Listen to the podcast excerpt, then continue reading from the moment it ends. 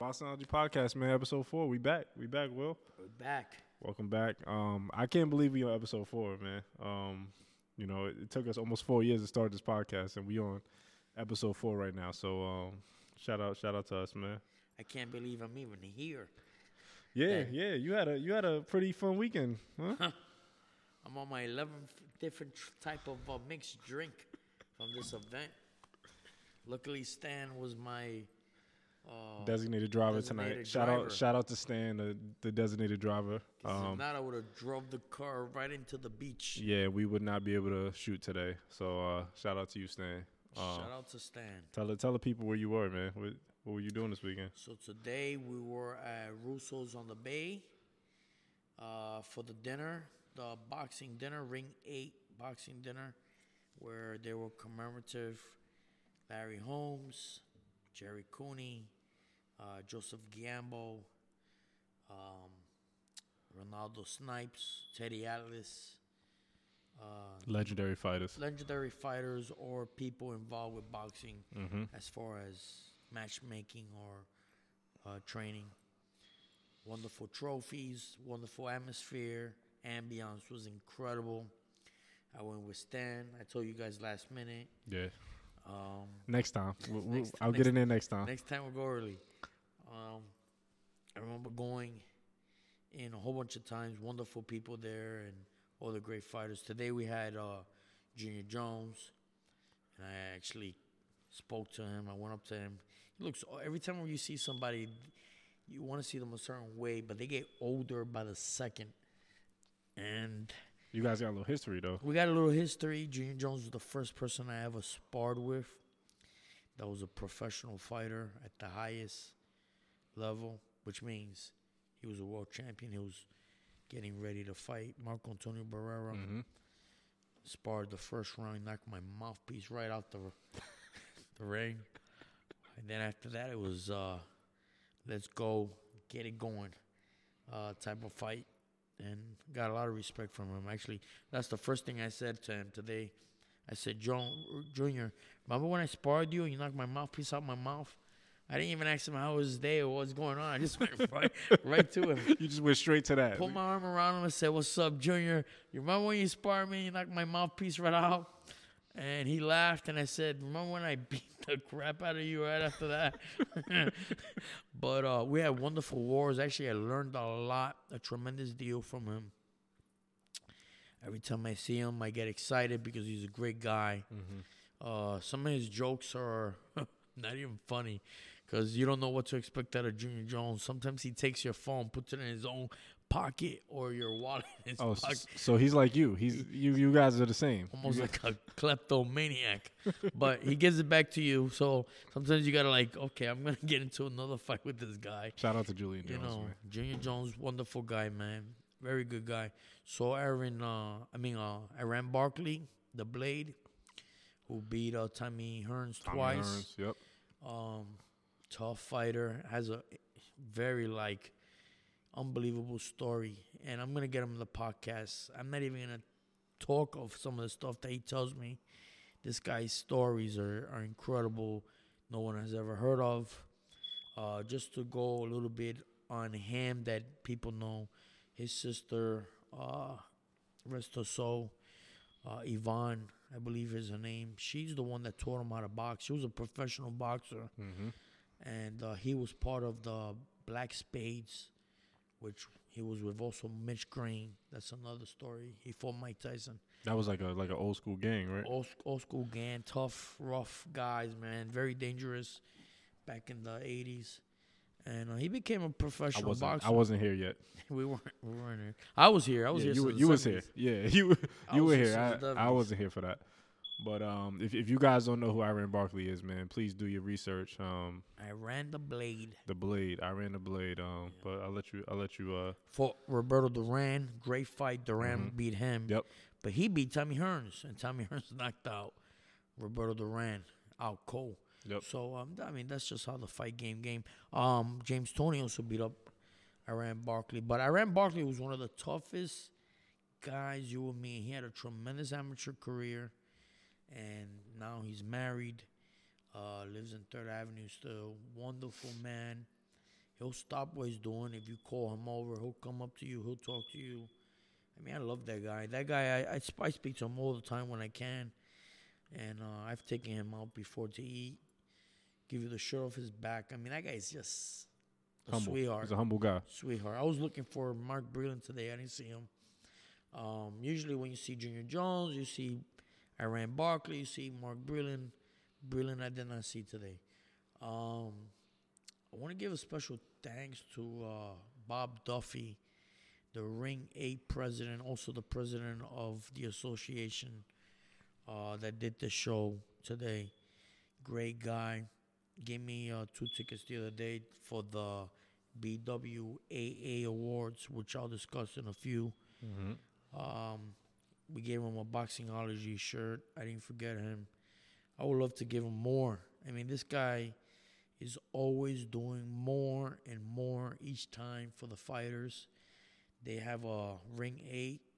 Uh, is been around for many years. Many guys I've I've met there, from Emanuel Steward to Gil Clancy and uh, Luis Collazo, Paul Malignaggi, Frank Galarza. I mean, I could go on and on with so many guys that got there. Um, and they help fighters, fighters after boxing, fighters that don't know what to do after boxing, Mm-hmm. uh, Mhm. with medical bills, Yeah. with uh, with payments, Yeah. paying the rent, or looking for a job. This organization, Ring Eight, uh, goes out of their way to help fighters. And I know there's a few other ones out there Shout out to everybody that kind of yeah, kind of branched off. But Ring Eight is, is that's my my uh my hometown there. That's that's my organization. I'm a member there. Yeah, there's there's a shout out to everyone who who does these events, all the organizations, because like you just said, man, boxing there's there's no pension for these boxers, there's no health insurance, there's none of that. You know, there's there's no organizations they can really go to. So these things these things are great where you can honor these fighters, where you could reach out, you know, raise money, do certain things. So shout out to all those guys, man. Yeah, uh, his shows are always great. The trophies, the awards, incredible. It was a full house today.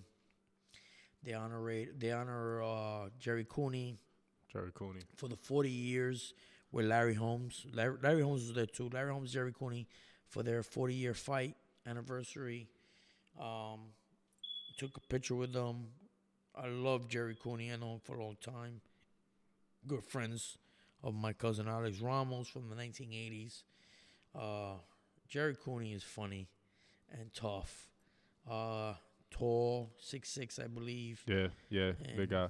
He fought. He, I mean, he beat uh, Jimmy Young. He beat Ken Norton. Uh, beat Like a number Hercules. of guys. Yeah, he, he he beat a lot of guys, man. Uh, he beat Ron Lyle, who's Mhm. tough as Ron nails, Lyle was tough. and he got KO'd by Larry Holmes and George Foreman. But you know, listen, he fought the best guys they could possibly fight. He's regarded in New York as one of the the best at that time. One of the best fighters that never won a belt. Probably in this era, he would have won a belt. I mean, the way they trained back then. His trainer was uh, Victor Valle, uh, senior, and his son uh, came here a whole bunch of times to train, and he's very ill now. Uh, I spoke to his his uh, his son, which is the grandson of Victor Valle Senior, Mm-hmm. Joy Valle, and they uh, they have a company called VSL uh, Fighting Equipment. They give a lot of equipment to a lot of gyms. Uh, he also trains Eddie Hearns. I mean, I'm sorry, Eddie Gomez. Um, he's smart, smart guy. He Had a great career as a, a professional fighter, and great amateur career. And then now he's just a trainer. So much respect to the Valle family, man. They they've had a lot of wonderful memories. And Victor Valle, the father of Joy Valle, actually uh, took Oleg Maskaev Yeah, uh, yeah, and won yeah. the championship Yep. over Hasim Rahman. seen Rahman. Yep. Yep. So much respect and Much love. respect. Got Yep. a lot of love for that family. So so this was this was a Ring Eight event that you went to. So what about the you went you went to another one on Saturday, right? Yeah, I went to another one. Well, let's let's finish this one. So, Mm-hmm. uh, shout out to the girl Stephanie, who was the waitress. She was very observant, Every time I was emptying my glass, she definitely made sure she Oh, filled so, it. so Stephanie is to blame. What? she, we, we, this is Stephanie's fault. Okay, copy that. Oh man, eleven drinks, different drinks, uh, or two of the same. Two Red Devils. Let's try to go through it. A French '75, which was from the 1920s drink from World War One. Um, I drank a screwdriver, a Bloody Mary, a Manhattan. Um, jeez, what else I drank? A gin and juice uh, an old fashioned, and there was three more drinks that I can't remember off the top of my head. They were just very unique, and I functioned normally. Yeah, yeah, you you are functioning normally, which functioning is which is very very very weird because that's a that's a crazy combination of Yeah. drinks that you And just the named. girl That's- said she's never seen anything like it. I've never seen anyone drink. she went to the Like bartender and kept giving them uh, the menu. This is what this guy's asking for, or this is what he wants. And they're like, I never heard of these drinks. They had, they had to Google some of these drinks. But great, great place. Uh, Shout out to Stephanie. shout out to Stephanie, great uh, hostess there, waitress. Uh, the people around me were fantastic. Um, I went with Stan, who's one of the trainers and owners of Boxingology. We had a wonderful time, a lot of laughter. We talked a lot about boxing. Uh, we met uh, Renaldo Snipes, who fought uh, for the belt against Larry Holmes. He was within, I think, seven to a few seconds from winning the bout and didn't pull it off. Uh, great guy, and uh, and he recovered from cancer as well a few years ago. He looked phenomenal today. And Vinny Mandalone, who also fought uh, Evander Holyfield, he was there today. Always glad to see Vinny. Every time I stop Vinny, always gives me a hug. Great guy, nice guy. Um, Sonia from USA Boxing was there. You know, I was happy to see her and and and the workers. Shout out to Sonia. Yeah, She, shout out uh, to Sonia. She hard worker. Yeah, And she puts on she she I mean when I do my shows, she tells me what she wants, what she needs, and we work together. I mean she's I wouldn't want to get her angry. I mean she was an ex no, professional fighter. no, no, no, man. I I seen her get there some, well, almost get there a few times um in some of these shows, but she's she's always on point, man. Real real hard worker. Shout out to shout out to Does not want to play games. No, no games. Does no not want you to mess up Strictly her show. business. And uh, The shows and the shows run smoothly. the sm- the shows run smoothly with her. Um, I much respect to her. I mean, I, I love her. She's great, and I love all the workers that work. Uh, you know, the amateur, the the referees, and she had Biggie there that does the the gloves. Yep. Uh, a lot of respect for them, and uh, Tommy Gallagher, who also. Uh, Man, he's been around boxing so long. So long. I don't know how many Golden Gloves he had as an amateur. I think it's anywhere from four to five. Uh, he trained a tremendous amount of professional fighters. Knows his his stuff. And I bumped into him by accident and looked. He goes, "Hey, Will, I haven't seen you in a while." These guys, don't, they don't miss a beat. They remember you. Now, what drink were you on when you bumped into him by accident? Um, I think I was on six. water. Oh, you was on, I was on water at that moment. oh, moment. you was in recovery mode at this. Yeah, I was trying to water this down because I started seeing three Larry Holmes approaching my my table. I was, I was getting a little worried. three Larry Holmes. Um, hard to good. stop his jab. you Oh yeah. one of the greatest ever. One of the greatest ever. Uh, seven year world champion as a heavyweight. and doesn't doesn't get the credit. I, I don't think he gets the credit he deserves. What about you? Uh, He well, he don't get the credit because he was Muhammad Ali's sparring partner, and because he beat And he Muhammad beat. Ali Yep. in the pros. yeah, And from that moment on, whether you were black, white, or Spanish, you They beat hated him. Muhammad Ali, you were a target. they hated him, but And they, got to get over that now. Yeah, I mean, man, I, I, i- it's it's unfortunate because even to this day, people are always going to talk about everybody: Joe Louis, uh, Rocky Marciano, Muhammad Ali, Sonny Liston, Yep. and they always forget Larry, Larry Holmes. Holmes. Larry Holmes was bad. One of the best jabs. Seven ever. years in a row, world champion. Yep. fought everybody. Mind you, as an old man in his forties, he almost stopped Evander Holyfield on cuts. Oh man, this guy was so bad. It's bad. Fought bad. Mike Tyson, I think at 37 years old, got KO'd. Yeah, that didn't go too well. I but mean, but but he wasn't scared. He was there to fight. And his and his first vict, uh, loss was against Michael Spinks, the Spinks Jinx, who was The the, Spinks one of the greatest light heavyweights of uh, of all time. It was a controversial fight. They fought two times, um, but hey, listen, he fought everybody he had to fight, and he's done good for his career. He uh, lives in eastern Pennsylvania, and almost practically every property over there is his. He's done great in real estate. He's done a lot of shows. Uh, Mike Tyson loves to see him. He loves him. Talks talks very highly of, of Larry Holmes. Larry Holmes looks a little, a lot more. Uh, he looks sick today, and uh, he didn't talk much. He said a few things. He wasn't getting up much. Uh, Stan gave him the glove to sign. I mean, practically needed a telescope. couldn't couldn't see the damn glove, but I mean, I, I still love that guy. That guy had his jab was Muhammad Ali's job, a little harder. yeah, Uh, yeah, solid stiff, jab. solid, stiff jab. Yeah. Where where would you rank Larry Holmes out of heavyweights? I'm not gonna go through the whole top ten list in order.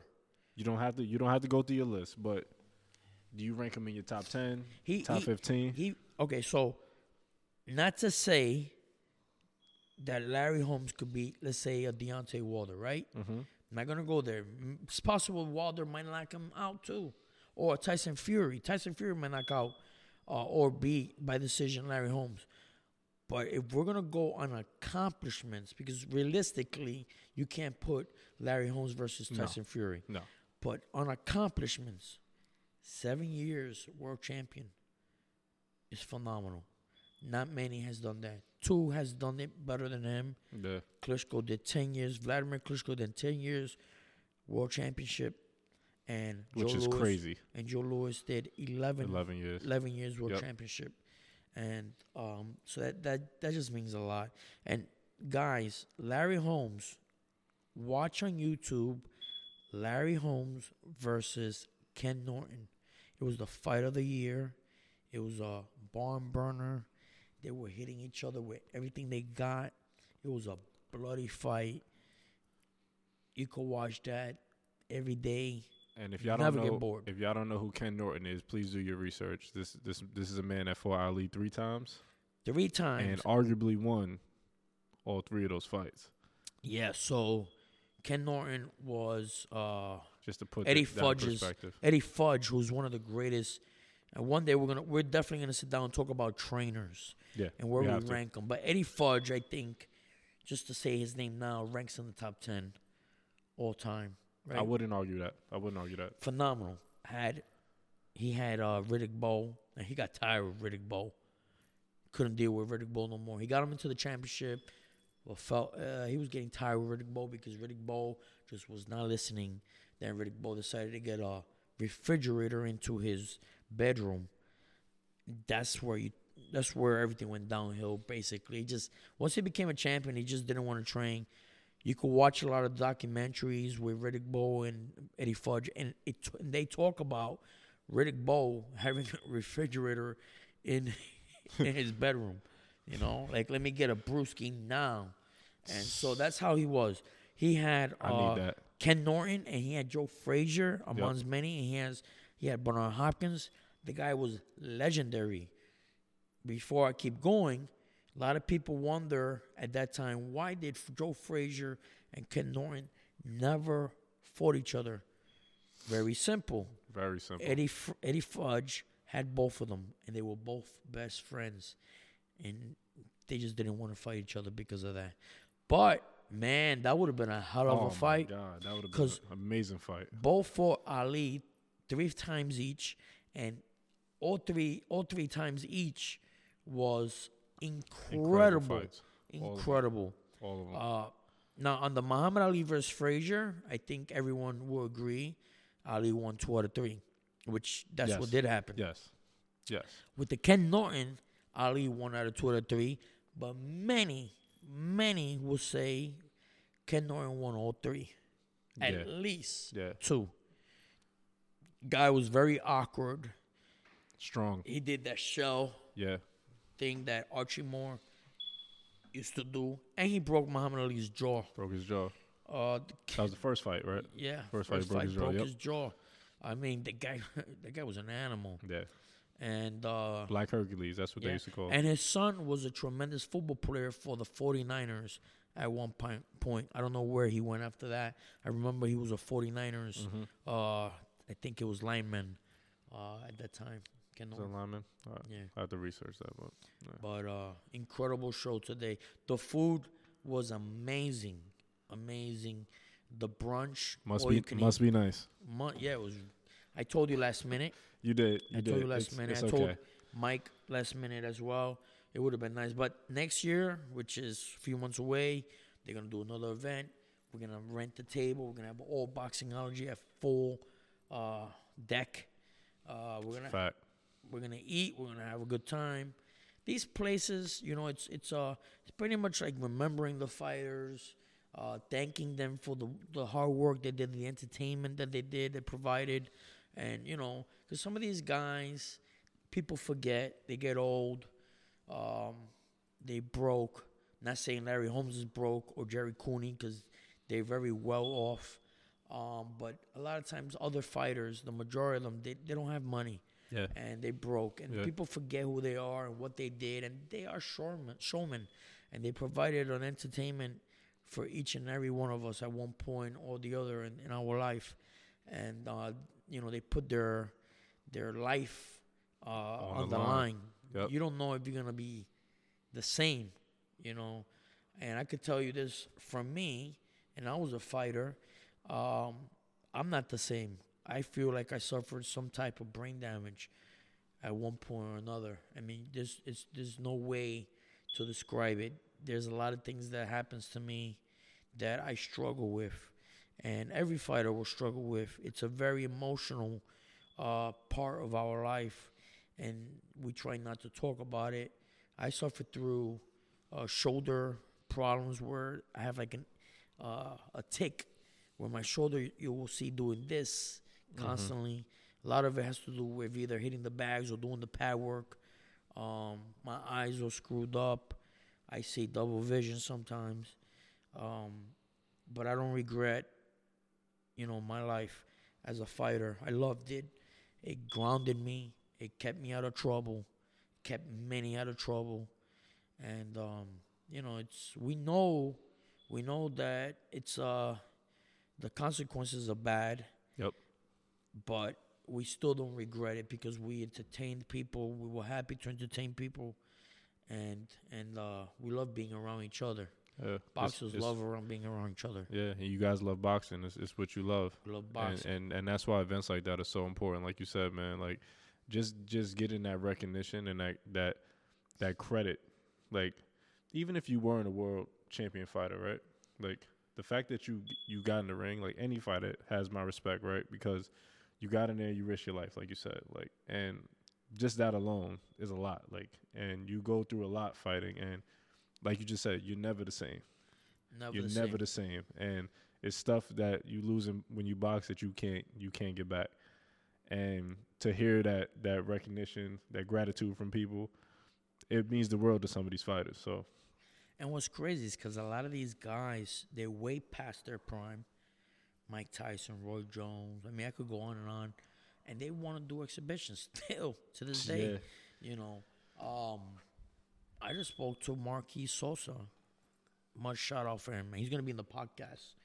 Merqui Sosa, uh, I'm going to say, we're not going to argue this now, but I'm going to say is one of the top five greatest Dominican fighters of all time. hmm.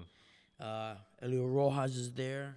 Joan Guzman is there. John Guzman Agapito Sanchez, I used to spar with him all the time. He had a draw with Manny Pacquiao. He fought um, Marco Antonio Barrera and dropped him, I believe, in the 12th round. uh, but lost the decision. Those are two of the the biggest names that you. Yeah, and and Merqui Sosa, I remember him because he fought Tim Little, he fought James Toney, hmm Michael Nunn, uh, Roy Jones. I mean, you're talking about four of the top guys at that time, Yeah. and two Hall of Famers, two of the top pound for pound guys in the history. In history, yeah. Um, and he said today that James Toney was the best fighter he ever fought, and uh, the And- one that hurt him the most was Roy Jones. Uh, he had a good career. He a great guy. Um, I'm not gonna talk too much about all the stuff that we talked about because I want to leave that for another time. He's a trainer now in Vegas. He lives out of Vegas. He trains a lot of kids. Um, he had a lot of bad experience with a lot of people from his own country, uh, with management. Uh, you know, like all of us do, we all suffer some type of discomfort with the sport, That's life. Yep. But we don't want to leave it because we just love it. We just know that this is part of it. We always get, you know, the raw end. You know, um, even after fights are over. You know, No matter how much pain and suffering you go through, like these guys can't just leave it alone. They can't.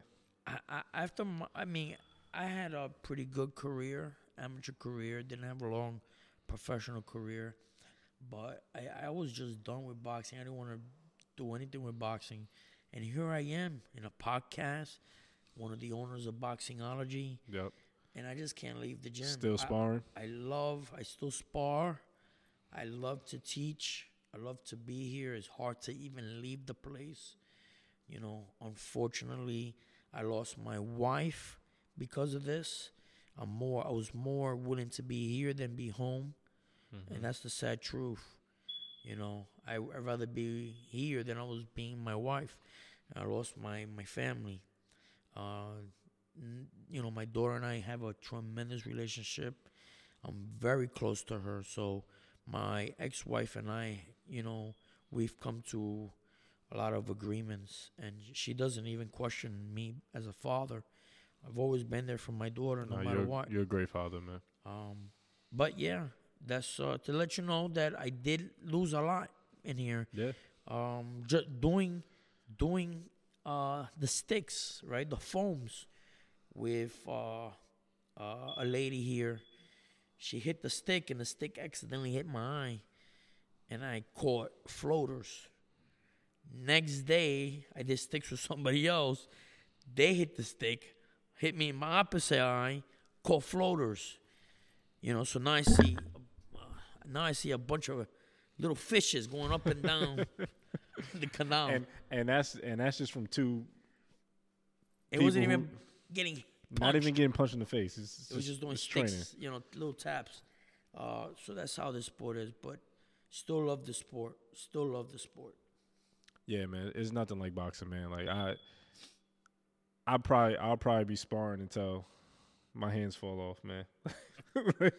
like, I don't know. I don't know. And and again, like I'm, I don't need to be in here. Like, but it, it's it's a certain love. It's a certain love for this. So you know, I I get it. Like, and I, not to the degree of you or like anybody else. Like you see, like Mike Tyson, these guys, Holyfield, these guys are still doing exhibitions and stuff, and. I, I see why. I see, I see why. Like it's, it's it's it's really not even about the money. And and you know what? Rocky, the movie Rocky, where Apollo, when they were watching the Russian, Apollo spoke to Rocky because he asked him, Rocky asked him, maybe it's time to move on. And Apollo looked at him and said, what? We can't turn this on and off. This is something you can't turn on and off. Yeah, And you know what? Even though that's a movie, it's the that's truth. real. That's the that's the truth. That's as the, much that's as the truth. things go wrong in boxing, you just can't turn off boxing. Somehow, some way, it leads you right back. Yeah, Yeah, you might not. You might leave the gym. You might not want to be training people no more or fighting no more. But you're gonna be watching the shows. You're gonna be watching. absolutely. You're gonna be reading the books Mm-hmm. or the magazines. Who's number one? Who's number two? Who's pound for pound? Or read the stories or speak to a friend on the phone. How's this guy doing? It just doesn't leave you. no, And at worst, you could be sitting there relaxing and memories of your career pop up or little moments of your life sharing it with other guys that you trained with or people you fought with and it just pops up. It's once it's there it's there. You just can't get rid of it you know? But this show was amazing. Amazing bob duffy does an amazing show i was looking forward to seeing david diamante who's the who's the referee for a lot of fights he's the guy with the long hair uh, i think Yep. he's been doing the zone am i right Yeah, yeah, I seen him on the zone. and uh, he was the one of the uh, not announcers, but um, I don't know. He, he did something with the Nets. I forgot what it was. He was there for a short time, and now Hmm. he's back to the to Into boxing. Into boxing, and one of the nicest guys. And I remember him when he started. I have lots of pictures of me and him together. I was hoping to see him there. He's part of Ring Eight. He's a member. He's helped a lot of the fighters. He gets very emotional with this. He, he he loves to listen to stories. You talk to that guy, he sits down with you. He'll listen to your story. He won't. He, his eyes are glued to you when it comes to boxing. That guy is an avid lover of boxing. I was hoping to see him there. He's probably a little busy, traveling around the world doing announcements, and I'm very proud of him. Um, you know, You, you run into any guys who you who you had like sparring history with, well, yeah, Jones. amateurs. Besides, well, Julian Jones is I was hoping to see Kevin Kelly. Uh, I didn't see Kevin Kelly. There wasn't that many people here, but I mean, it was packed. There was a lot of people. It was to the brim, but there was a lot of more fans or family of the of fighters, and I mean, all these people show love to a lot of people. I mean, uh, one guy came and approached me and said, "Yo, man, ah, you have wonderful fights back in the in the seventies and eighties. And I looked at him, and he was like, "You know, those fights with Sugar Ray Leonard." I was like, "Sugar Ray Leonard." he, he I, he had he had more drinks than you. he thought I was with Fredo Benitez for a second. I was like, "No, not with Fredo Nah, Benitez. I'm, I came way after that." Yeah, he's way taller than you. Yeah, you know. but so he wasn't really a boxing uh, uh, historian. He was just someone that remember that time. And with Fredo Benitez, was was much drunk. taller, had a drunk. thick mustache, looked like Yeah. Magnum PI. Yeah, a lot you taller. know? I don't have that mustache. I look like Zorro with this. You, do- you do. You do. so I'm bald. I he had curly hair. I was gonna talk to you about he that off darker. off camera. He was darker. I'm whiter. He had tremendous defense. I was completely offense. You look nothing like Benitez. You, Nothing like Benitez. nothing like him. Except that Nothing we him. both were born in Puerto Rico. That That's was that's it. it. That's about it. That's dope though. That's dope. I'm I'm glad you had a good time. Um, Great time. I'm I Great will time. definitely be at the next one for sure. If I got to sneak in, I'll be there. Everybody was nice. Uh, I met a lot of new people there. We exchanged numbers. Uh, a lot of people that just follow boxing uh, throughout the years, and um, not not for nothing, man. It felt like a mob convention. I would say, I would say, 90, 90 almost ninety percent of the people looked to me like Italian a lot of old school guys. I was looking to see if if Sammy the Bull was gonna pop out of nowhere. I mean, this was like He ain't popping loaded with Italian. Oh, I got to see Vito Antuofermo. So Vito Antuofermo was the fighter that fought Marvin Hagler. He's from Brooklyn, New York. Tough, tough, tough guy. Watch his fights. Didn't have the greatest skill. Wasn't blessed with potential or talent, but he trained hard. He was a short little guy for that division, but man, he'll give you hell. And Vito Antuofermo, the first fight was a draw with Marvin Hagler. Mm-hmm. Many, many, many would say that it was a loss. It was a close fight, but it was a loss. But they tr- they gave it a draw. Marvin Hagler was obsessed and looking to get that second fight in. When he did, he beat up Vito Antuofermo worse than what Arturo Gatti looked at some of the fights. And he was actually the one of the Arturo Gatti guys. I mean, uh, almost identical. You hit him, he bleeds. Yeah. And yeah. uh, yeah, you know, you blow on him, he start bleeding. yeah, but man, tough, tough guy. You know, I, I was glad. I mean, I saw him today. He looked, he looked great. Was happy. Uh, I took a picture with uh. Stan. Stan took a picture with him, and as I took a picture, he he looks at me and says, "Oh, you got the golden gloves in your in your uh, in your neck." I said, "Vito, how many times have you seen me in ring eight? I mean, really, we're gonna go through this again?" So that's just tell you that boxers forget. I mean, we get we get punch drunk, and we don't mean to do it. Yeah, trauma, brain trauma, man. It's a, a lot trauma. of it is getting punched in the in the face is, Every day. is- every day is not. First of all, getting punched is not normal. You your your brain wasn't meant to take take blows. so No. so to do that every day, like for years, you're gonna come out with something something bad. So you know. So, uh, good guy, and you know, then he remembered me, and you know, we hugged, and um, I, I was happy to see him.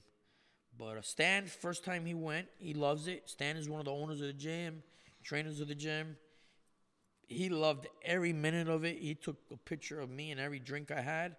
Um, and I was on Google looking for different types of drink to order. Every time I gave it to the girl, the girl went to the bartender, and the bartender was like, "I never heard of that." And who's ordering these drinks that I got to keep looking through Google to make? Yeah, but I- we had a wonderful time today. Amazing, amazing, amazing, amazing. I'm thinking who else I saw there. I saw uh, uh, Sparkle Lee, the the female tr- uh, a referee. Uh, I'll talk about her another time. I love her. Re- much respect to her. Um, I saw also. Um, oh man, what's this person's name? Melvina Lathan. She was the the head director of the athletic commission in New York. She's always in every fight, every event. She's the sweetest lady. She'll give you every second if you need to talk to her. Uh, wonderful. I, I mean, I can't say anything bad about her. She's wonderful. Um, so much respect for her. Uh, I was looking for a lot of the old guys too, like Juan Laporte, um, Zab Judah, Paul Malignaggi. I mean, I grew up with these guys in the amateurs. Uh, I know Luis Collazo moved to uh, Florida. Um, I was hoping for Lomachenko and uh, Richard Commey. He's from, uh, I believe, he was from Bronx, but trains Yeah. out of Brooklyn. they fresh off fresh off the fight though. But it was a rough fight. It was a rough fight. They don't want to be taking pictures and stuff like that. They want to go home. Yeah, let's let's let's get into that. Let's get into that fight, man. That, that was uh Saturday night. Um, we both we both predicted Loma Yes. for the win. Um, I thought he would have stopped uh Commey. I predicted a stoppage, late stoppage, and he should have stopped him. Um, we I feel like I feel like he gave him a little mercy mercy in that fight. What you think? That's questionable. And possibly, I'm gonna lean towards the same thing as you. Okay. I think he he carried him a few rounds. Yeah. Yeah. Um, Definitely. I could tell you, man, Lomachenko has 397 victories in the amateurs. Amateurs. One loss. One loss, two Olympic gold medalists. Now that one loss was in the Olympics for the third time, which most people thought he won. Mm-hmm. So you're talking about a guy that probably went undefeated for almost 400 amateur fights. Wow. Now I did not watch all his fights. I haven't even seen two percent or even one percent of his fights because he was he's Russian. He you know and it's There's, hard. there's I don't no even way. know if there's no way we would see those yeah, fights. I don't even know if we could find these fights. Nah. But by record, I mean that's phenomenal, phenomenal. That's that's And one of the best amateur records I've ever.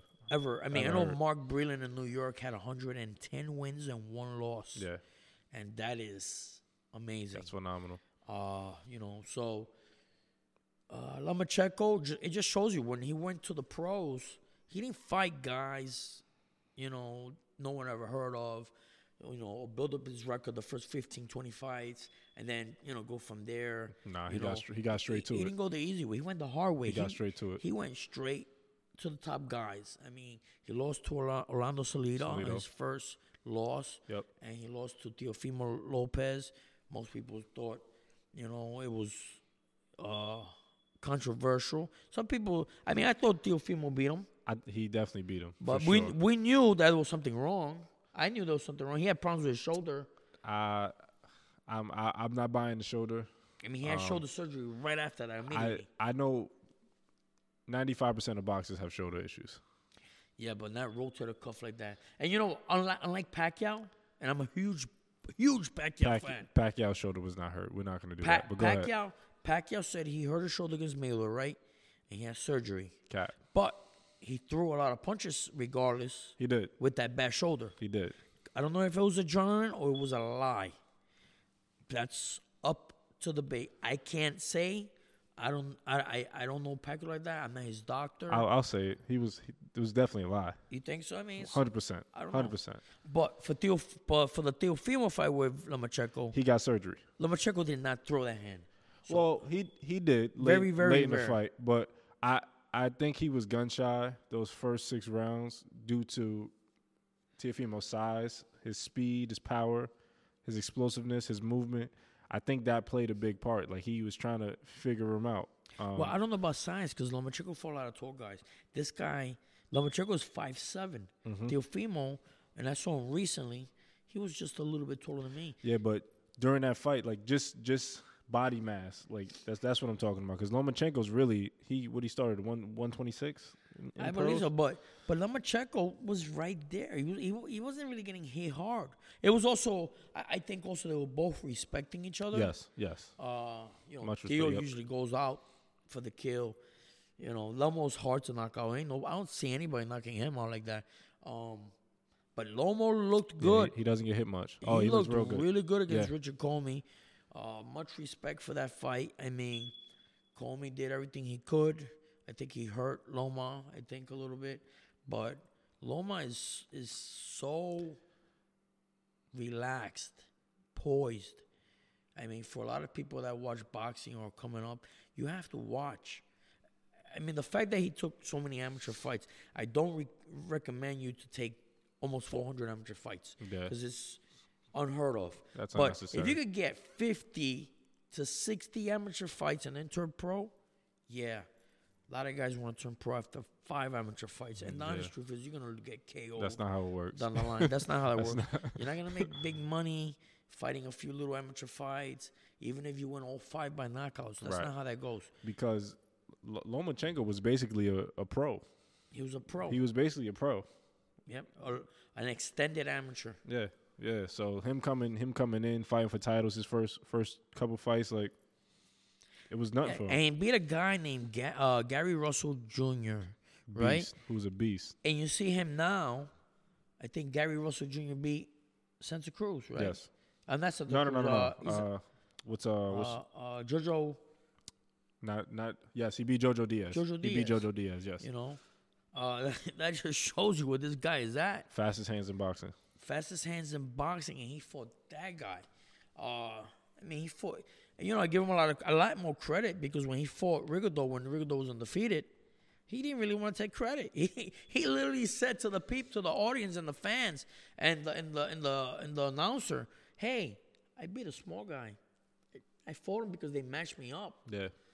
Yeah. I, I, I don't really count that much. He didn't really want to hit him. That and that's that's rare, man. Like and and shout out to Lomachenko, man. Like that that is rare from a fighter, right? Like just to have that kind of respect and be to be a man. let's A lot let's of guys call are it not what going it to do is. A lot of guys are not going Let's to call do it what that. it is, man. Like and yeah, Loma, Rigondeaux was two weight classes under him, and he beat him. He could have punished Rigondeaux, and he showed him that respect. And even after the fight, he didn't say, "Oh yeah, I, I dominate this guy. This is the best guy you guys got." Nah. Yeah, yeah, I'm supposed to beat him. He's Yeah. he's smaller than me. And, and Bob Arum, happy 90th birthday, you bastard. um, he, he that just doesn't promote these guys. He doesn't. I mean, Lomachenko does. He doesn't push this guy. I mean, you know how many people told me Lomachenko's fighting tomorrow? Like you're telling No me, one- no one- Terrence Crawford no one was in knew. your in your in your stable. You don't push him. You don't push a lot of dudes. You I got two. You got two of the best fighters in the world. And they were the pound for two pound. of the best. Weren't they both pound both for pound? Both pound for pound, and you could one and two, either one of them, however you wanted it, for the past five years, and You- they're not the most popular fighters in boxing. And one was white, one was black. So that shows you what this guy doesn't really care. Don't matter. It's not about racism. It's about he doesn't care. Yeah. And and uh, it's a shame because Is is Tyson Fury t- top rank? uh, I think he signed for one fight or two fights. Okay. I don't know about now. I don't know if the next fight. I think he's go he goes day by day But he did sign a hundred million dollar contract, didn't he, with uh, Top Rank? I- think I think he's signed to Top Rank now. I, I think he is. Well, I, I'll look into that a little further, but I, I think he is. Yeah. But yeah, it's it's it's sad, man. you you got some of the top fighters under your banner, and He's got to be careful with Tyson Fury. He'll call, call him all sorts of names, and he'll probably throw the microphone in his yeah, face. they, they seem to be. He sung "Happy Birthday" to him at the. Uh, yeah, I mean, I wouldn't sing Happy Birthday. I wouldn't. I mean, Terrence Crawford wouldn't sing Happy Birthday oh to him. he- hell no! Lomachenko's surely not gonna sing Hell Happy no. Birthday to him. Terrence- Some of these guys can't stand him. Yeah. Let's put Mayweather and De La Hoya out there. Let's see. Yeah. Will they sing Happy Birthday? Yeah, no. They- well, which was this, and this threw me off completely. Um, they did like a video montage of fighters like saying "Happy Birthday" to Bob, and we get towards the end of it, and who comes up? De- Oscar De La Hoya. Happy birthday, Bob. Oh man, was Mayweather in there? May- Mayweather was not in there. He was not. But you know, you know, that's boxing politics, you know, and you know, Oscar made it. He made it out of Bob Arum, and he he's done great things like with Golden Boy. So I, I'm sure he's not bitter about that anymore. Yeah, I, I, prob- probably I, I understand. I understand. And, I don't, and I'm not gonna criticize Oscar because he started his career with Bob Arum. Yeah, and uh, Bob made him a lot of money and promoted him very good. I mean, Bob is 90 years old now. When he had De La Hoya, I think he was in his 60s or late 60s. seventies. Yeah, Yeah, so I, I, I could understand that, uh, you know, it's hard to keep up the momentum. And, um, you know, he probably saw Oscar could speak Spanish and English, you know, so he, he- it, it was easy to promote. He was a good looking guy. yeah, yeah, You know, he bumped heads uh, with Floyd Mayweather's family all the time. yeah. Floyd Floyd bought his contract out, right? He bought his contract out. Yeah, He bought his contract out. Um, but if Floyd would have fought his last fight with Bob Arum, and hypothetically, it would have won the decision with anybody, Floyd would have suffered a loss. yeah. They would have robbed him. Mark my words, because Oscar did, and so did Manny Pacquiao. Yep. You know. Yep, this is And, uh, facts. he- he just doesn't care. And, I, and, I, and if I do more research, I bet you there's a whole bunch of guys in their last fight suffered losses through Bob Arum. Yeah. So happy birthday, bastard. I don't know what to say. Um, shout out to Bob Arum. Um, You know, I I took on another event, I saw Bob Arum, and I got a picture of Bob Arum, and I approached him. I said, "Hey, Bob, we we talked regular crap, and uh, I said, "Hey, can we take a picture?" He said, "Sure." So I got next to Bob. Funny thing is, Terrence Crawford was the one that took the picture. I gave Terrence Crawford the picture because I took a picture with Terrence Crawford right after that after that, and I have it on my social media page. Um, so Terrence grabbed the picture. I didn't know until just recently, right? I remember that Terrence Crawford said, "Don't do it," and I put my arm around Bob Arum, and Bob Arum told me, "Take your arm off of me." honest truth, honest truth. He said, "Take your arm off of me. I don't take pictures with people putting their arm around me." Mm. And as that happened, I'm still frozen because I'm kind of like angry and upset and trying to process everything Bob Arum just did and told me. I was almost humiliated. And then you got this guy that's a world champion. At that time, he beat Gambo, uh, uh, um, Gamboa, uh, Gamboa, yep. Gamboa, right? Uh, Ulysses Gamboa, and he was hot. He was hot, hot in boxing So right now. Terrence Crawford is telling you, Don't do put, it. He Don't put your don't arm, do it. Don't do No, it. no, he didn't but say- you don't know what he's saying. I wasn't sure what he was saying. He just said, "Don't do it." But I put my arm around him, and he had a smirk on his face. Bob Arum, He knew it was gonna happen. Next. he had his hands in his pocket, like in the picture, because I have the picture, Mm-hmm. and I'm gonna post it soon. Well, actually, I did post it. I think. He has his hands in his pocket, and he tells me, "Can you get your arm off of me? I don't take pictures with people with their arm around me." I wanted to slap the guy on the face. Probably would have died, but I mean, I was gonna use him as a pinata. I was, I was just so angry. And he took this guy took about two, three pictures. Cause everybody takes two, three pictures just to make sure if one is not good, the other. But if you look at the pictures, I'm like, You pissed off. I'm pissed off. Pissed off. I'm angry. It looked like Mike Tyson for a second, you know, and I, I just from that moment I couldn't stomach him. Well, I'm glad you didn't uh, put your hands on him because you probably wouldn't be here right now because he's very old and Yeah. we don't know. He would have sued me for the podcast. Yeah, he. I don't know if he would even survived it, but um, 90 years old, man. You think it's time for him to get out of boxing? Is is he a dinosaur? Is is is, is Bob Arum a, dinosaur? I mean, Don right now? King, I think, got to a point that he was tired. Uh, I mean, look, But Don, everybody does. Some, everybody does their their.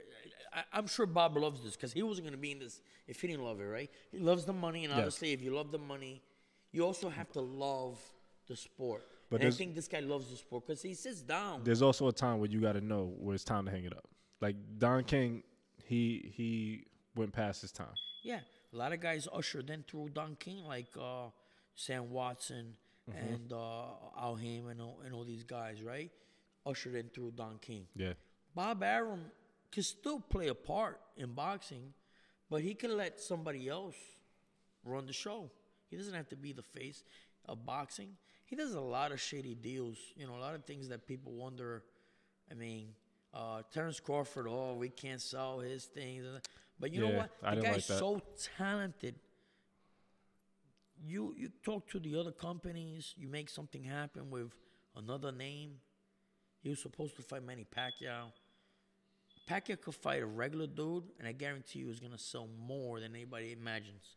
He has a whole country. Pacquiao's fans. Yeah, Not only does he have a whole country, anyone in the world, everyone in the world knows who Manny Pacquiao is. Yeah. Everyone in the United States as a boxing fan knows who Manny Pacquiao is. My mother, who doesn't follow boxing, goes the, uh, a few months ago like, "Oh, Manny Pacquiao is running for president." She she doesn't even watch his fights. he's got two countries. like- he's got two countries behind him. people know who, and then I'm sure uh, England and London and France and South Africa. These people, every everyone knows Manny Pacquiao. Mexican boxing fans have a great respect for Pacquiao. the whole country knows Manny Pacquiao. I think he fought three or four of the greatest He's- fighters of all time. He's got he's got boxing. He's got boxing. fought Oscar De La Hoya, Erik Morales three times, Barrera. Barrera two times, Marquez four times. My goodness! And then he fought all the other guys in between, David Diaz and other guys that were Mexicans. Yep, Uh, Margarito. Well, Cotto was Puerto Rican. Puerto Rico. Yeah, I'm just naming fighters. Margarito, who's Mexican. That's a lot of Mexicans, man. This guy beat, you know. And you tell him Mexican fans appreciate that, but They they, appreciate know who him. Manny Pacquiao is. Yeah, I mean, they know who uh, Triple G is when he fought Canelo. They definitely know who Manny Pacquiao. Yeah. So you're telling me you can't you can't sign the Manny Pacquiao Crawford fight? That's because he didn't want to give Manny Pacquiao the money. He didn't wanna the do it. twenty million dollars uh, to give, and even Crawford didn't have a problem with that. Crawford never had a problem with being second fiddle. He just wanted to fight. He didn't mind being coming in second. He didn't mind Manny Pacquiao making the more money. He didn't mind if Pacquiao wanted a bigger ring or what gloves or where to fight. It's Manny Pacquiao. He earned it. Like Floyd Mayweather earned it. If they wanted to fight anywhere, they could fight anywhere. Yeah. And these guys don't mind, you know, being ready to get the torch to pass. You know, pass the torch. But Bob Arum, being the bastard he is, Yeah, yeah. He, I, I think, I think he had a big part in Floyd and Pacquiao not fighting for a long time. I think the Errol Spence Crawford fight hasn't happened mainly because of him. I think a lot of, a lot of these big fights yeah. is It's it's when he wants it, when I want it. I want to do it this Yeah. way. I have to get a certain amount of money. You know, oh man, I'm just yeah, this dude. I'm sick of him already. yeah. He has. I, I have to say though, he does have a sh- uh, a whole lineup of young guys. oh yeah, oh yeah. Does he know his stuff? Yes. He's been in this business for a long time. He'll do a better job than I would as a promoter. The guy knows how to promote. Well, Even Leonard Ellerbe recently was quoted saying, Bob Arum is a great promoter, been here for 50 years, whatever. But, you know, there's some fights that just, like, you wonder, like, how come we can't see this? Yeah. Even- I mean, well- Don King never gave us that problem. Even- Don King made every fight happen. Yeah, yeah, He had Trinidad. He made he made fights happen. Yeah. He he he made sure. One thing about Don King, anybody that went with him, they got paid more. They were promoted higher. Whether he robbed them or not, that's another debate. Up for debate. But he made those fights happen, you know, with other promotions. Mm-hmm. You know, don't know how he did it, but he did it. Listen, Top Rank puts on good cards, man. Like that the the card yesterday, I watched the the four preliminary fights before the main event, and I was entertained. I I've never. It's been a while since I've watched the card, and I watched the previous four fights. Usually, it's the the fight before, maybe two fights before the main event, but I watched four fights before, and I was entertained before the main event even came on. A tremendous So great job of- with that card. of gro- of young guys. Yep. And uh, if they groomed correctly, you're looking at. I mean, he has Shakur Stevenson. Mm-hmm. He, I mean, I mean, Lomachenko really doesn't care, but he's doing good with him. He has a whole bunch of guys. He has Josue Vargas. Yep. He has Berlanga. Yep. Uh, pff, man. He's got a, a heavyweight guy that fought uh yes on Saturday too. Um, um I'm forgetting his name, but uh, talent, talented kid, talented kid. Um, He's loaded. He's Yeah, loaded with yeah. a lot of guys. A lot of guys. a lot of young guys, a lot of young guys. But um, to close out on Lomachenko, um, I think the world forgot who he was. um, and everybody's putting the respect back on his name now. But um, I don't, I don't know why people even thought he was anything other than what he was. But um, he showed them Saturday.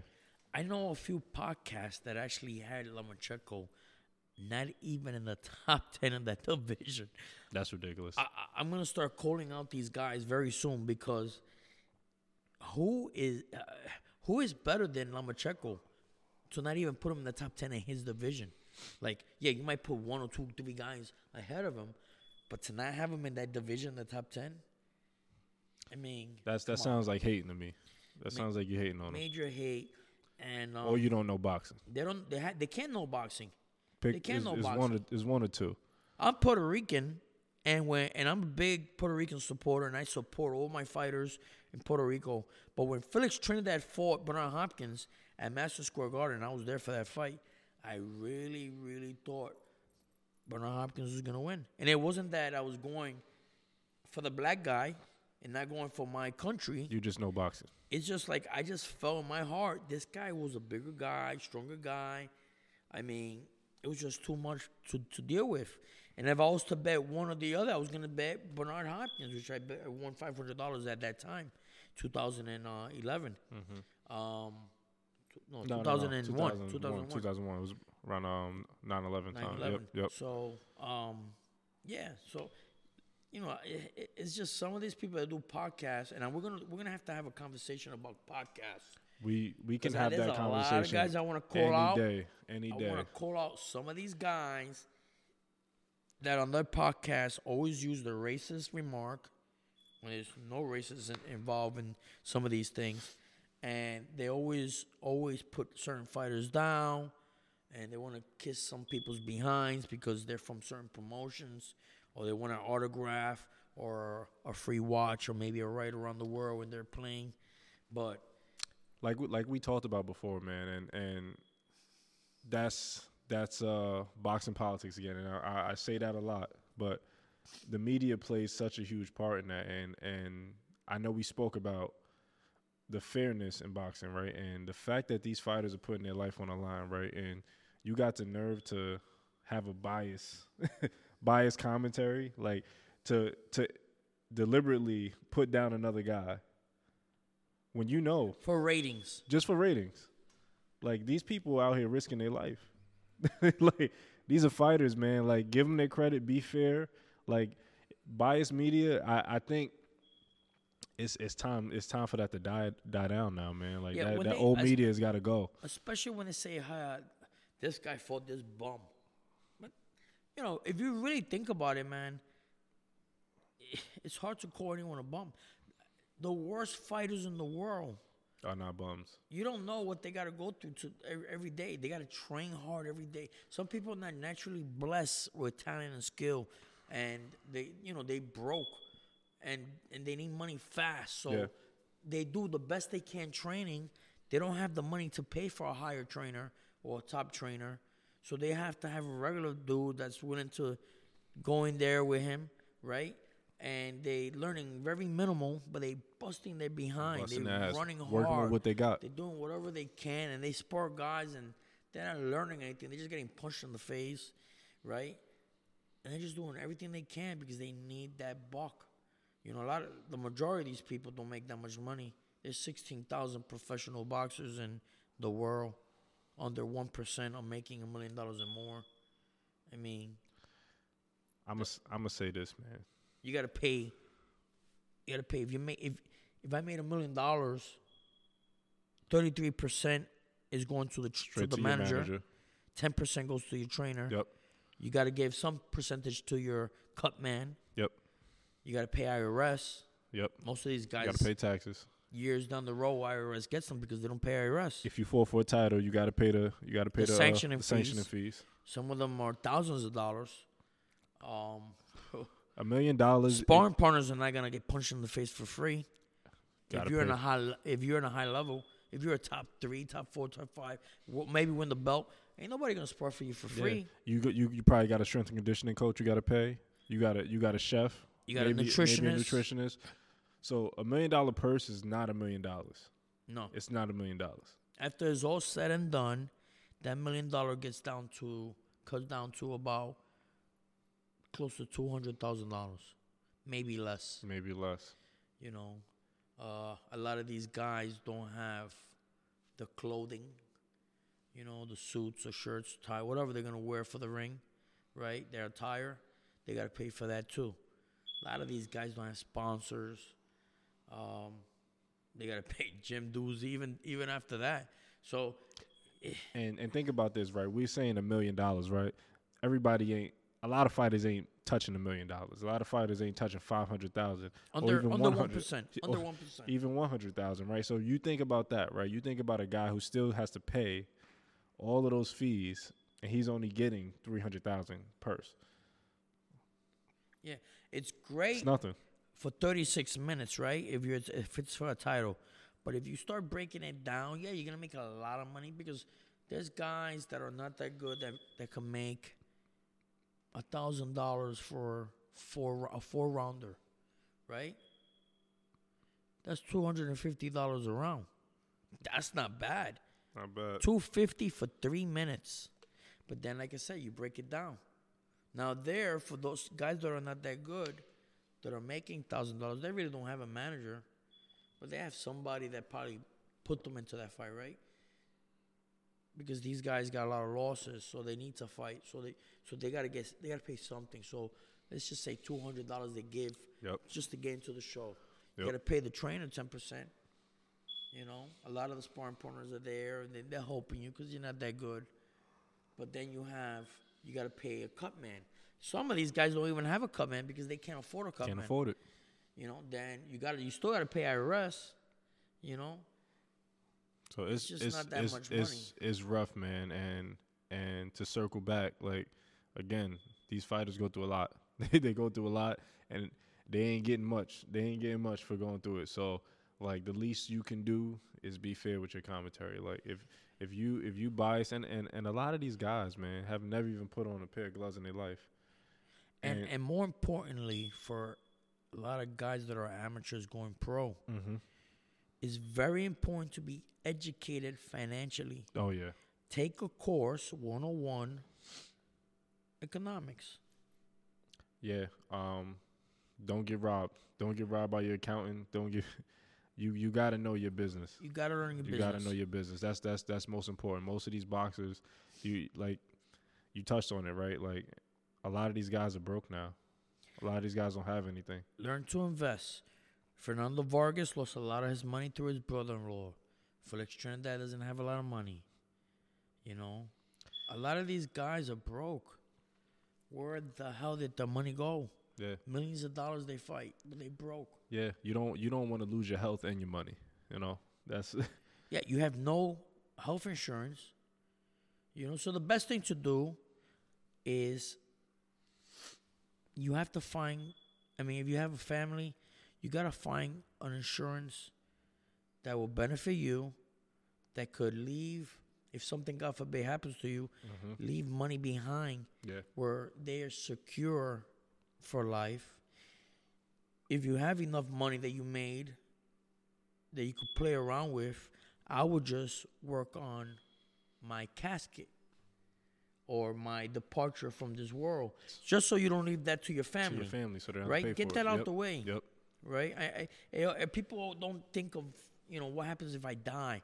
Don't leave it to your family and friends to do that for you. Prepare for it Prepare for it. If you have the money, prepare for it. because it can happen any day it in can sport. It can happen any, any day. You know, leave leave things you know secure. Get yourself. A lot of these guys are, are illiterate. A lot Yeah. of these guys been incarcerated. A lot of these guys haven't went to high school. They know very little how to read, how to write. I, I know lots of guys in boxing, a lot of famous guys in boxing. Not gonna really mention their names. I'm not gonna put them out there because that's a sensitive subject. Yeah. But I'll tell you, there's a lot of guys that you see on TV and they speak gibberish. They're not educated. You know, sometimes people say things, and that's all they know how to say. But if you really listen to them, it's like they're not educated.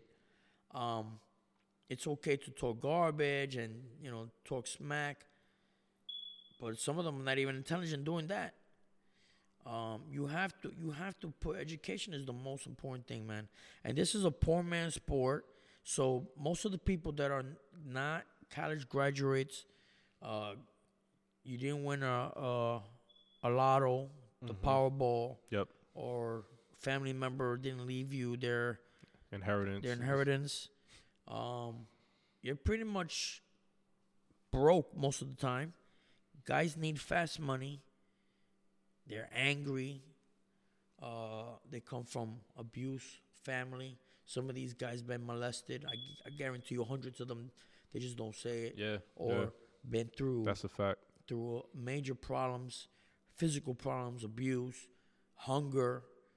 I mean, you look at all these world champions, Carlos Monzon, Roberto Duran, different countries, they were starving. They were poor. They were they were in Po- poverty. poverty is different. Mike over there. Tyson, Yeah. poverty, you know, in prison and juvenile delinquent, you know, until they met Cus D'Amato. Um, It's a poor man's sport.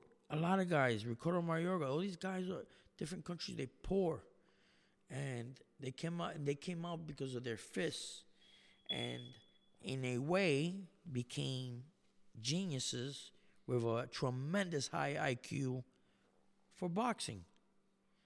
Um, nobody else can do that. You're not gonna have a rich man do that. You're not gonna have a doctor or a lawyer do that. Um, The hunger, that hunger ain't there. you know, there's no hunger there. They're not. They haven't been through adversity like these guys. Mm-hmm. You know, problems, and these guys gone through thick and thin hell Mm-hmm. and beyond, and they wanna and they wanna survive, and and they willing to do whatever it takes with their body. So it's almost like a prostitution, very similar. Um, prostitutes, they have a pimp, and so fighters have a pimp. Yep. Their pimp is their promoter, Yep. and they put them, they find fights anywhere, right? Mm-hmm. Right? And same thing with a pimp, they find their clientele. There's no health insurance or life insurance as a prostitute or as a fighter. Once you're abused and used, they don't keep you. They long. don't keep you. They're not gonna keep someone that's a prostitute that's wrinkled up, old, and dirty. No. They're gonna find someone else. Toss you to the side. Same thing where every fighter in the history of boxing, you could be as good as can be. You get a certain age, you're beat up, you can't speak well, they got no use for you. They'll throw you right in the side like everybody else. And then there's organizations like Ring 8 and um, other organizations out there that take care of boxers because they understand and they feel their pain and they're there to help them.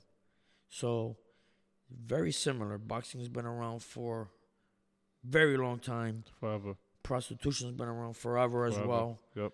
Um, you don't have to be skillful or talented or educated as a prostitute, and, in boxing the same thing. And you develop that on your trade, and both, um, and they both go through a lot of psychological damage. So, anyone that's looking to get into the sport, do the research. Make sure you have the proper people in your team. Please understand that you need to know your numbers. They'll rob you, they'll Yep. steal you, your money, they'll guide you wrong. You gotta have the right people, and even then, I would say trust no one. Even the people that you trust still have doubt. Always put doubt that they're gonna steal your money. Yep. Because this is the type of sport people Check everybody. they'll steal your money. You got to be on top of everybody and each and everything. Mm-hmm. This is this is your life. Yeah. You're putting your life on the line. You're not gonna be the same fighter, the same person, three years down the line. Just sparring alone could take years of your time. The the same things that we do in the ring, getting punched in the head and in the body. People that are smoking heavily down the line, they lose, they get cancer, they, Yep. uh, uh, you know, they get old, they, they deteriorate. Boxing is the same. Same way. You know, we get beat up bad. We hurt. We're in pain. We feel pain. I get a lot of pain in my hands. I have arthritis in my hands, my fingers. Every day they hurt. Every time I put those pads and people hit, I'm in pain. I want to cry. My shoulders in a lot of pain. I need surgery for things. Uh, everyone that does, a lot of people don't like even doing pads Yeah. So and, uh, we, and we push. I push every day because it's my business. This is my job. This is my passion. If I don't do it, I don't want people to leave the gym and go to another gym. But any gym you go to, every trainer is in a lot of pain. Every trainer is in a lot of pain, and they're suffering a lot, and they're very underappreciated sometimes too. yeah. Don't matter the gym you go to. And then there's other gyms that there's people that go to and they definitely don't get what they want or they, they ask for. They want someone to teach them how to do this with the jab or with the right hand or defense, or they don't do enough pad work for me or they left me in the mirror for a while. I understand their concern. I, absolutely. It, no one wants to pay for a service and just be shitted on. Yep. But you know, at the same time, a lot of these guys, um, they've been through numerous disappointments in their life. So they meet a kid lots of times, and the kid has a lot of potential. Sparring, moving, reminds them of someone special. And so they see now, wow, I could teach this kid. I could really, you know, mentor him and, and, and, and make him into something special. And then the kid leaves for baseball, basketball, moves to another place, or the parents say, "No, enough is enough," um, or they just don't respond. They just disappear. So a lot of the guys, the times these guys that they're heartbroken, and all those old trainers that you see that they're really not working with you. It's not that they're not knowledgeable; they're very knowledgeable. They just beat up in life. In life, physically, they took a lot of beatings, That's the other side to it. and then Yep. mentally and emotionally, they attach to kids or people that they feel that they might have a chance to be something in boxing, and and they putting all their their all in it, and then they get discouraged each and every day. Emanuel Steward told me once. He said, I was telling him, career's over. I want to be a trainer. I want to, you know, what do you think? You know, I want to create some champions. I had this this dream. He said, You're gonna meet a thousand fighters. You're gonna train a thousand. And out of that one thousand, you're gonna meet one that's gonna shine over everybody. I was like, wow, that can't be. You trained all these freaking guys. You know, Angelo Dundee trained all these other guys. Freddie Roach. Um, and then you look at it, and- it is true. These Yeah. guys been there for many years, and they've trained hundreds of people a month. And not everybody's a champ. You know? And now, yeah, if you get one guy and you train them, and they become great, like Manny Pacquiao and Freddie Roach, then you get other guys coming in, like Amir Khan came in, and other guys come in, Right. because now they see, wow, he took this guy, he made him a champ from from scrap, so he, you know, other people could do it, you know, right?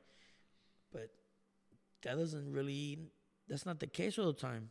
Freddie Roach could probably train me, and I'd probably not understand him, or he probably not like might not like Yeah. training me. It's it's the perfect marriage. It has to be the perfect marriage, you know. Mayweather with his uncle was great. Mm-hmm. Pacquiao with his trainer was phenomenal, Mm-hmm. Klitschko, Klitschko and Emanuel Steward. perfect. And uh, you know, Mike Tyson couldn't do it unless he had Mike uh Cus D'Amato or Teddy Atlas. Yeah. You know? Yeah. And uh yeah, this is this is rough and tough sport. And let me tell you, people will cheer for you. They'll they'll throw money money at you your way, TV deals, all sorts of stuff. They'll promise you everything they can. You're gonna have women if you're a fighter, male fighter. Yep. You're gonna have a lot of women Yep. come out of nowhere. Women that never liked you before approach you and say, "Hey, I'm gonna go on a date," and that's the biggest downfall for guys anyway. The, Yeah. It's the women. And that's all. That's the highlight. Because when you're down, when you're losing, when you beat up, when you broke down, when you got no more money left, ain't nobody gonna be there. Out the door. And and we call this the hurt business, but it ain't it ain't just about in the ring. You know, that's that's just one part of the hurt. There's everything that that that you just said. That's that's that's the hurt business right there. Yeah, very hurt business. A lot of these guys that I know, man, world champions, they're gonna tell you their story in the next few months. It's gonna be a lot of guys, a lot of world champion guys coming into this podcast, Yep. and they're gonna tell you their story. And you know, you gotta have napkins ready because some of these stories are very sad, and it's the honest truth. Ugly, very ugly, Yeah. and uh, you know, And b- before we close I wanna I wanna touch on this for any any of these young guys, any of you guys get into the, the boxing game, and as far as like financially, right? We're in the information age. There's nothing that you can't look up. There's nothing that you can't learn yourself on the internet. Internet is accessible to everybody. So stop letting these guys take your money. Stop letting these people take advantage of you yeah, we might we might not had the schooling, or your parents might not have told you certain things, but you can find it out. So YouTube, Google, do whatever you got to do, but there's nothing, nothing out there that you can't learn on your own. So And I and I heard this from other people. If you had a, um, well, the great Arturo Gatti told me this once, uh, and someone told him, um, if you have a fifth grade math education, you could pretty much financially take care of yourself. If you know the plus and minus and division and multiplication. yeah, that's all you need. That's all you need. All that other stuff, I haven't used it. yeah. We're not doing X to the five, No, things like that, no, to the tenth power. no. You just gotta watch your money. You know, uh, a lot of people have checkbooks and they don't even balance their checks. That's another. People don't even know what that is. Don't even know what the heck that is, and they'll spend more.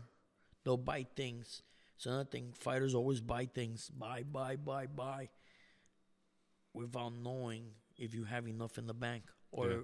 or before you pay, before you buy that, ask yourself: Do you need it, or do you just want right. it? Most Because if you need it, I understand. If you need it, if it's gonna help you create more money, right? So like, if I'm a fighter and I need um, some sweatpants and maybe some brand new sneakers, I need that to to better my gym. Maybe I need certain foods, but if I'm gonna buy, let's say, a PS5, I don't need that, you know. And do I have it? If I want it, yeah, you're you're entitled to buying certain things too. But do you need a PS5 and do you need the Xbox One? yeah. You know, Yeah, you may need you may need a pair of boxing shoes, but you don't you don't need the new pair of Jordans that just just dropped. no, you don't need you. You have to manage what you have, manage your income, and and be aware. You don't have that much, and you wanna go to the next day in case you need emergency. If there's an emergency, you need to have at least, at least a thousand dollars in the bank account. It's not a lot of money, but for many is is a lot. Yeah, and most I go people, I go to the bank all the mm. time. most people don't have that. I go to the bank all the time and I see different banks, different days, different hours. Always see the the the receipt, right? I pick it up. Just can't help because I want to look at the, what's in there. And they leave it there, right? They get the print out. They leave it there. I don't know why, but I pick it up. There's always a zero or a hundred dollars, two hundred dollars, fifty something dollars. The majority of the time, people don't have that much money in their bank. You know, No, so just no. Listen, you on your you on your own out here. You on your own. When you step in the ring, it's just you in there. And when you're taking care of your business, you got to know what you got to. You cannot depend on anybody to watch your money solely. You you need to be. You can have an accountant, which is fine, but you got to have wh- what what Jay Z said, an accountant for the accountant. I don't even know if Jay Z said that, something like that. but but you gotta you gotta be you gotta be able to take care of your business. So definitely read up, do whatever research you got to do, but be aware. That's that's the the biggest thing. Um, be aware, know what you're doing. Be very careful what you're spending. Just be smart. And to change the subject because we're almost done, we did. They uh, Stan and I went to another uh, um, dinner the other day yes, on Thursday. the called awards. Yep. the BWAA Awards, uh, which was incredible. Teofimo Lopez got an Where, award. where was that at? That was in the city, right? That was in uh, the Edison Ballroom, the Edison Hotel Ballroom in Manhattan. I believe it was 47th Street. And uh, location was beautiful. We used to be at the Copacabana years ago. Now we're in a different location. Very nice, high class. Um, the awards were gorgeous, gorgeous. Um, Teofimo won an award. Uh, you know, we had COVID, so they kind of like merged last year and this year, uh, or last year and the year before that. Yeah. So I understood. Uh, he got a beautiful award. Um, his father was in and out of the bathroom. I don't know how many times. I kept seeing him pass right by me, in and out of the bathroom, not saying anything specifically, just saying he was in and out of the bathroom, super hyper. Uh, He's got a weak. He's got a weak bladder. I've never seen anything like it. I mean, this guy was. Tell me when the bathroom came out, he was even happier than the, the, the, the moment he was there before. hey man, the man likes using the bathroom. I don't know. Uh, Teofimo very nice. I spoke to him, and then um, so Iran Barkley, uh, Jerry Cooney, wonderful guy. Uh, we saw um, S- uh, Stephen Fulton, who just beat uh, Figueroa, Figueroa. Yep. Yep. uh, 122 pounds, I believe. yep. Phenomenal Shout Philadelphia out, fighter. Shout out to him, Philly. Philly fighter, phenomenal. I have a piece of artifact that he wants. Uh, Joe Frazier, we're gonna work on that. Hoping to get him in the podcast in the next few weeks. Good guy, very funny, Hell of a fighter. very friendly, hell, hell of a fighter, a lot of potential. Um, look out for him, Stephen Fulton. You know, very good fighter. Uh, we had also Joshua uh, Zachary uh, Ochoa, uh, also very good fighter, Puerto Rican fighter, nice guy. Complained about uh, something I in the auction that I was I was bidding, and I had to you know let go of it. He won it. and I got it. I got another one today. Uh, good guy. We have whew, who else was there? Um, man, it was there was a lot of people there. I just can't remember. Usually we have Bernard Hopkins, Andre Ward in those events, Terrence Crawford, Macheco. Uh, but you know it's time of year. Christmas is coming. Yeah. A lot of people are busy. A lot of shows are happening. Um, so it was good. I saw Tony Paige. Tony Paige, the, the sports writer and radio announcer. Great guy. Great, great guy. I mean, it, uh, I want to apologize to him first. Uh, he took a picture. I didn't know he took his hand out. And I turned and I kept walking. My partner Stan was like, uh, left the guy with the hand like this, you know, num- numerous guys. So I, I mean, I didn't see it, but he said that, so I want to apologize. A little too much drink. Little, little, uh, I didn't, I didn't even drink anything there, Wow. you know. Um, You was just you was just doing them dirty. yeah, I was doing doing them dirty. uh, who else was there? Edgar Berlanga, up and coming star, Yep. was Yep. there. Um, anybody, anybody missing here? I think didn't you take a picture with uh oh Leonard Ellerbe was there, right? Leonard Ellerbe was there. Yep. Yeah, Yep. very nice guy. He was the first person I saw. I thought he was gonna vacuum vacuum me with those nostrils. um, Shout out shout out to Leonard Ellerbe, man. Um I know I know we uh well, let me not even say we. Um you know, you had a lot of jokes about his nostrils, but um I'm looking at the pictures now. Jose Sulaiman was there. Jose Junior. Jose Sulaiman. Great guy, very uh, nice guy. Uh, we we talked for a little bit. Uh, he was asking me, "Was the bathroom?" Uh, well, when I was next to the auction pictures, and I said, "I don't know." I asked this guy, which was Teofimo's father. He was going in on the bathroom. I said, actually, this guy. He's going in to the bathroom left and right. I don't know where the bathroom is, but he's going there constantly." And he started laughing. I didn't even know it was Jose Sulaiman until until somebody said, "Oh, that's Jose Sulaiman." And I was like, "Oh man!" When he came back, took a picture with him. Very nice guy. Uh, we had also uh, um, Ivan Ivan uh, who was one of the fighter Shout fighters out of the Ivan. night, Shout out to Ivan. a fighter of the year award with uh, um, Jose Zepeda. Very nice guy. We gave him a boxingology shirt. He wore it, took a picture of it, posted it on Instagram. Great, great guy. Shout out to him. Oh man, I got a lot of respect for that guy too. Very nice guy. Um, we had also a Good fighter too. uh, uh, oh, we got the great Sugar Hill. I took a picture of Sugar How Hill. How do we forget Sugar Hill? Funny guy. We'll be talking talking to him soon on the podcast. He's the trainer of uh, Tyson Fury. He was he's the nephew of the great Emanuel Steward, Manny, uh, from Kronk's boxing gym. He also trained Andre Dirrell for championship, and um, Donna Stevenson, right?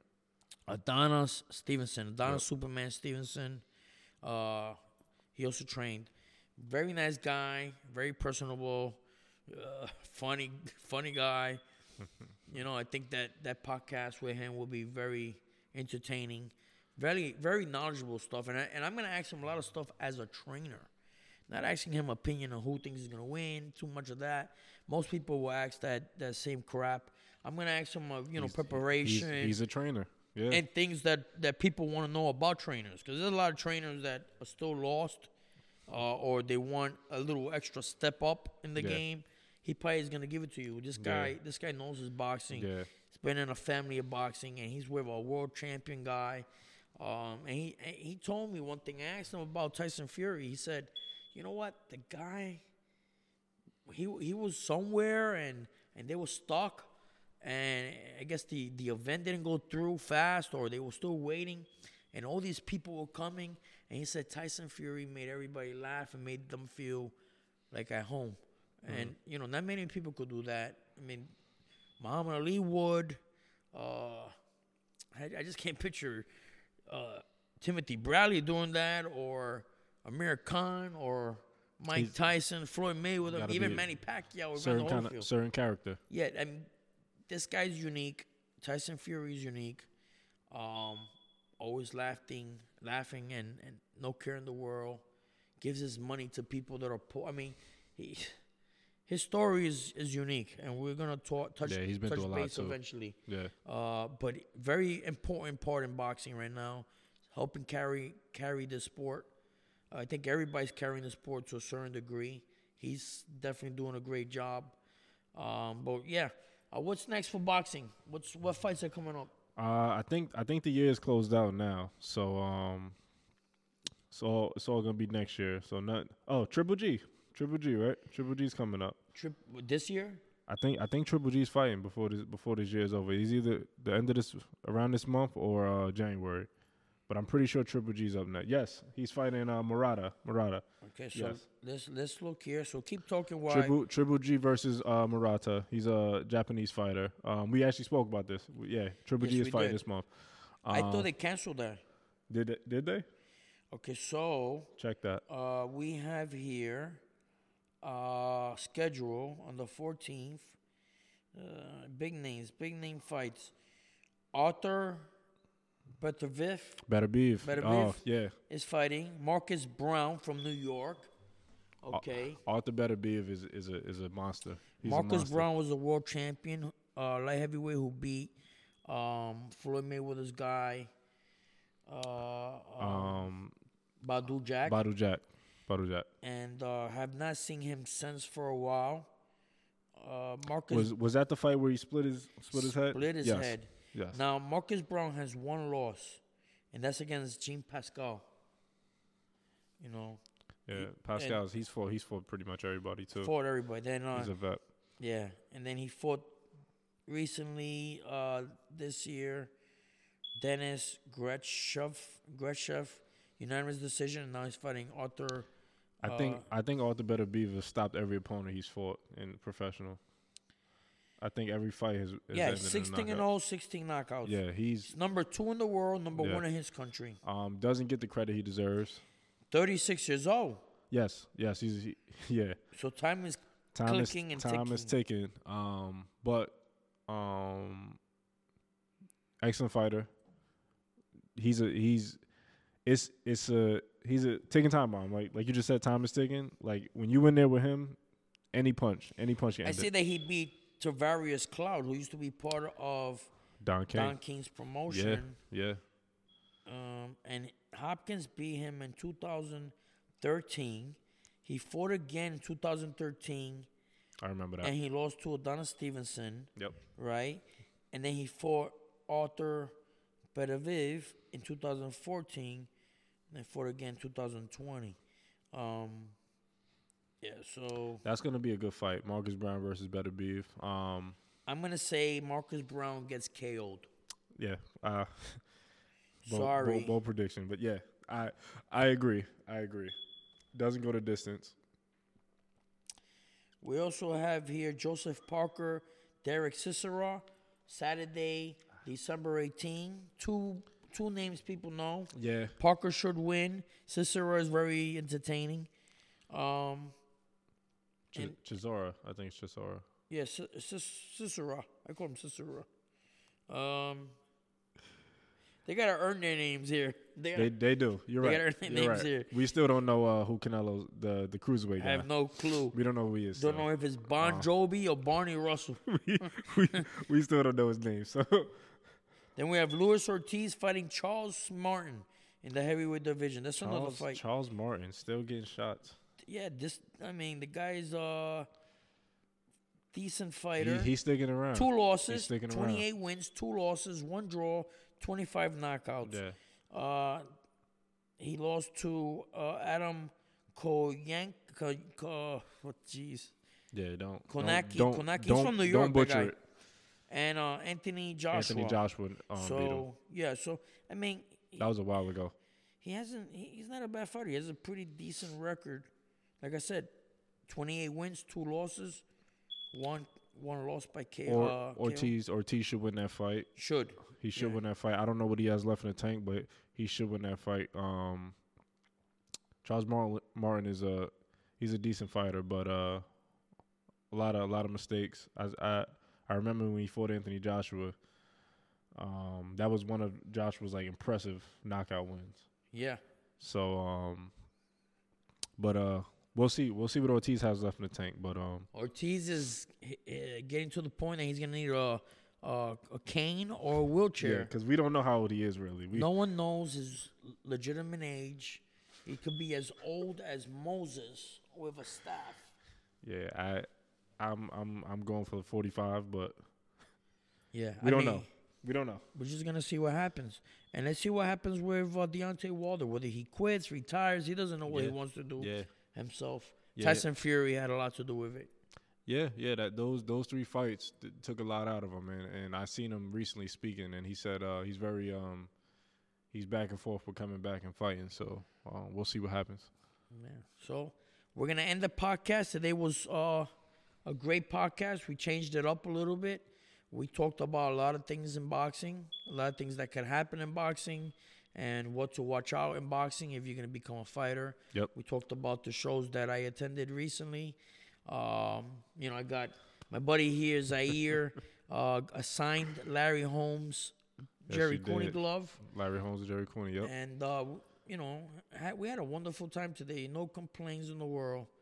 Uh, no complaints in the world. And we're gonna see you next week with another wonderful podcast. Maybe we might have a special guest. So stay Yeah. stay tuned. Stay tuned. Stay tuned. Um, we got more heat for you next week. All right. So, ciao, ciao.